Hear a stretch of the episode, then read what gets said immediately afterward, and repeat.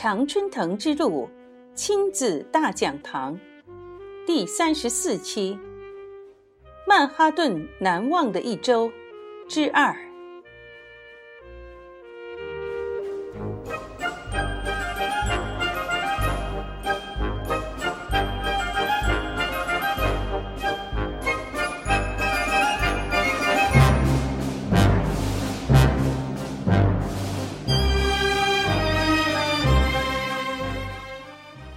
天，我们就决定去曼哈顿的中国城。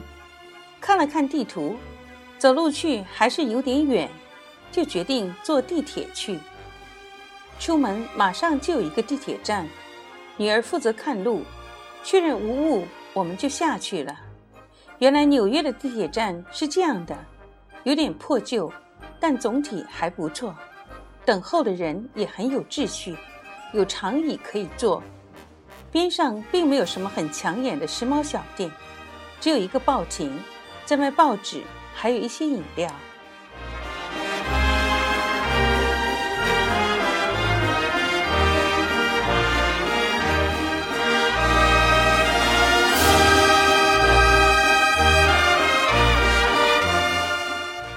我们上了地铁，很快就到了中国城。出来之后，还走了一段路。才到了繁华的路面上，看到路两边熟悉的汉字招牌，我的那根中国味的弦又被吊了起来。女儿似乎也有同感。我们俩经过了几个餐馆之后，在一个云吞面、粥粉饭的餐馆门口停下，门里面的香味直往鼻子里钻。我问女儿要不要在这里吃点东西，女儿点了点头，说好。一推门进去就有点后悔了，因为感觉里面一片朦胧胧的，有点破旧。但既然进来了，还是坐下吧。服务倒是很到位的。我们点了云吞面，这是女儿喜欢吃的东西。坐下来等候的时候，环顾了一下店内的环境，确实是旧了点，不过倒还整洁，似乎工作人员的效率都极高。我和女儿的面很快就上来了，味道也还行。女儿说和在奥克兰吃的有点不一样。我开玩笑的说，因为这里是曼哈顿嘛。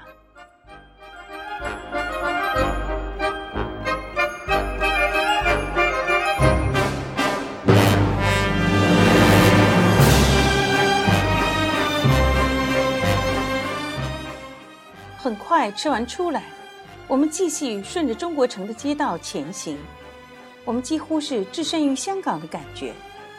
路两边是金店，写着汉字的银行、律师楼、补习中心、中西医、牙科、音像店、菜店、杂货店比比皆是，令人眼花缭乱。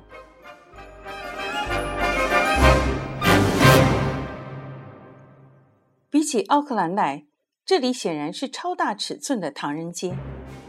唐人街旁边是小意大利，我和女儿饶有兴趣地沿街而入。两边的建筑极有特色。正当我们兴致勃勃的时候，一个说着意大利口音英语、穿着围裙的靓仔，手里拿着披萨店的广告单向我们推销起来。我们看了看广告单，披萨很诱人的样子，价格也公道。但是我们刚吃过没多久，所以没太大胃口，我们便好言婉拒了这位靓仔的推销。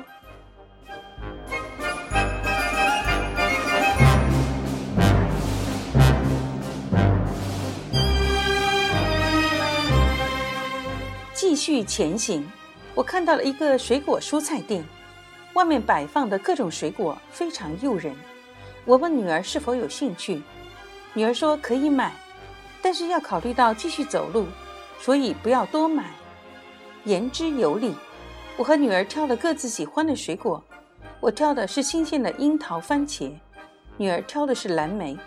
东西不多，体积也不大，我们俩都很高兴。我们一边走一边吃水果，水果很干净。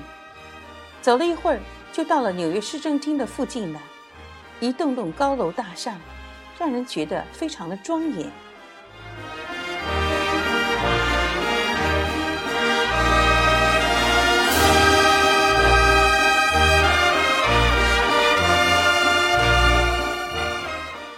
继续往前走，过了一会儿，我们就到了华尔街。窄窄的华尔街两侧，矗立着各种金融机构。我们在 Donald Trump 大楼前停下，拍了几张照片。因为 Trump 是宾大沃顿的校友，所以比较有意义吧。当然，巴菲特也是沃顿毕业的。我们俩就在街上这样随意的走着，边走边聊，谈论着彼此的见闻和感受。感觉上，女儿真的是长大了。她谈的看法，虽然与我的看法不尽相同，但洞察力和对事物本质的把握已经是相当的高了。青出于蓝而胜于蓝，我宽慰的想。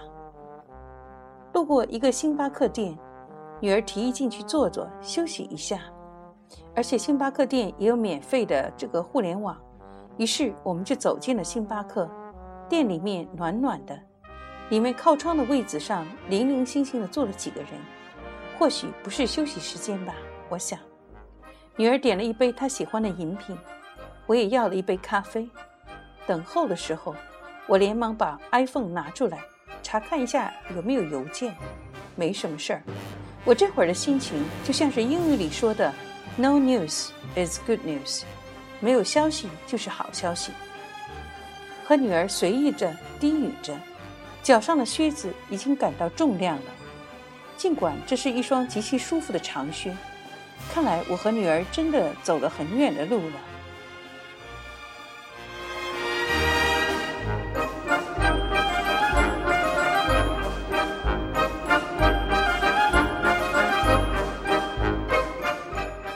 从星巴克出来，我们走到了九幺幺纪念地，新的大楼正在施工中。我们俩沿着纪念墙仔细地看了一遍，拍了些照片作为纪念，心里面有一份感动在升腾着。逝者安息，生者需要思考：我们到底生活在一个什么样的世界里？有一段话是这样说的：我们首先是人。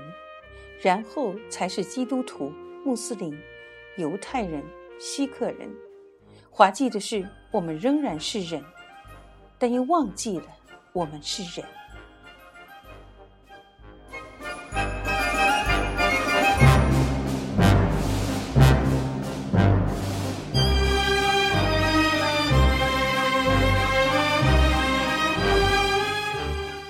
走了一会儿，我感觉腰部有点隐隐作痛。毕竟有点陈年的旧伤，这可不像是陈年老酒那样引人入胜，这是引人入痛啊！我跟女儿建议还是坐地铁吧，或者找个地方吃点东西。时间不早了，女儿说那就吃点东西吧，还能坐一下休息。路两边看了一看，发现前面有个日本餐厅，心里一下子勾起对日本菜的回忆，于是我们走了进去。我终于可以坐下了，脱掉大衣。坐下，揉揉有些酸痛的小腿，捶捶后腰，松了口气。女儿拿着菜单，征询着我的意见。我说：“我想要有汤有水的套餐。”女儿想吃些没试过的菜式。点完餐，我们两个静静地等候着。我们坐在一个角落，刚好可以看到街上的行人和店里的其他食客。店里大部分人看上去都像是本地人。因为他们没有背着行囊，脸上也没有旅途的劳顿，这些就是传说中的纽约客了。他们有的一边吃一边在看自己的手机，有的在和朋友一起窃窃私语，有着打有的打着电话，有的闷头不语。纽约真是一个观察人生百态的好地方。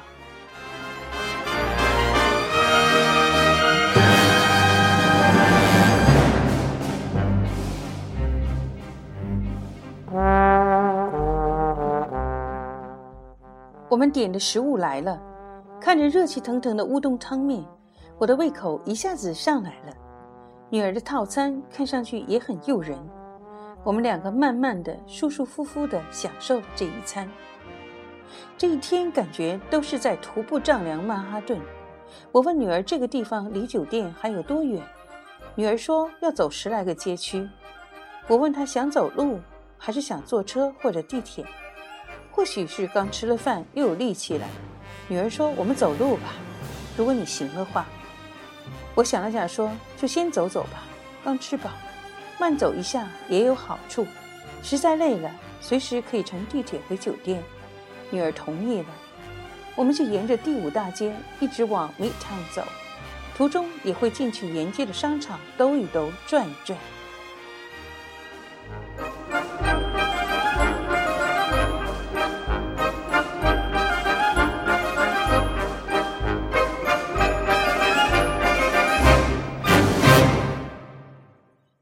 天的曼哈顿在下午的时候并不是特别的冷。阳光也有一丝暖意，我就这样和女儿漫步在曼哈顿的大街上，脚步不快不慢，心情恬淡放松。我看着身边的女儿，心里再无任何牵挂。刚来新西兰的时候，我刚学会开车，但还不太会倒车，有时我都恨不得把车扛进去停车位。为了练习驾驶技术。好通过驾照的考试，我在允许的时间内带着女儿转遍了居住的小城和附近的地方。经常是到了一个地方，发现这个地方很好玩，就和女儿下去玩半天。结果是女儿玩好了，疯够了，就在回家的路上在车里睡着了。每次看到她睡着的样子，我的心里都是甜蜜和安宁，不必为了什么事情而操心。需要操心的事就在我身旁，吃得香，我吃得香，睡得下，心情轻松。这会儿，女儿就在我身旁，我的一颗心也放在肚子里了。看着女儿甜美的笑靥，乌黑的头发，浑身上下的青春气息，有女儿真好。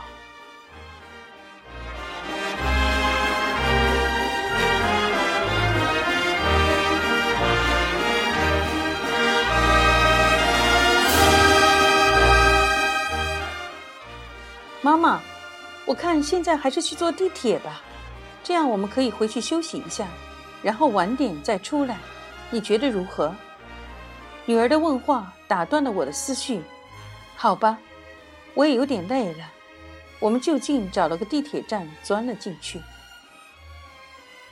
当天晚上，我们决定第二天去哥伦比亚大学、中央公园和大都会博物馆。不知是累了。还是因为女儿在身边，也许应该是两者兼而有之。我每晚都睡得特别好。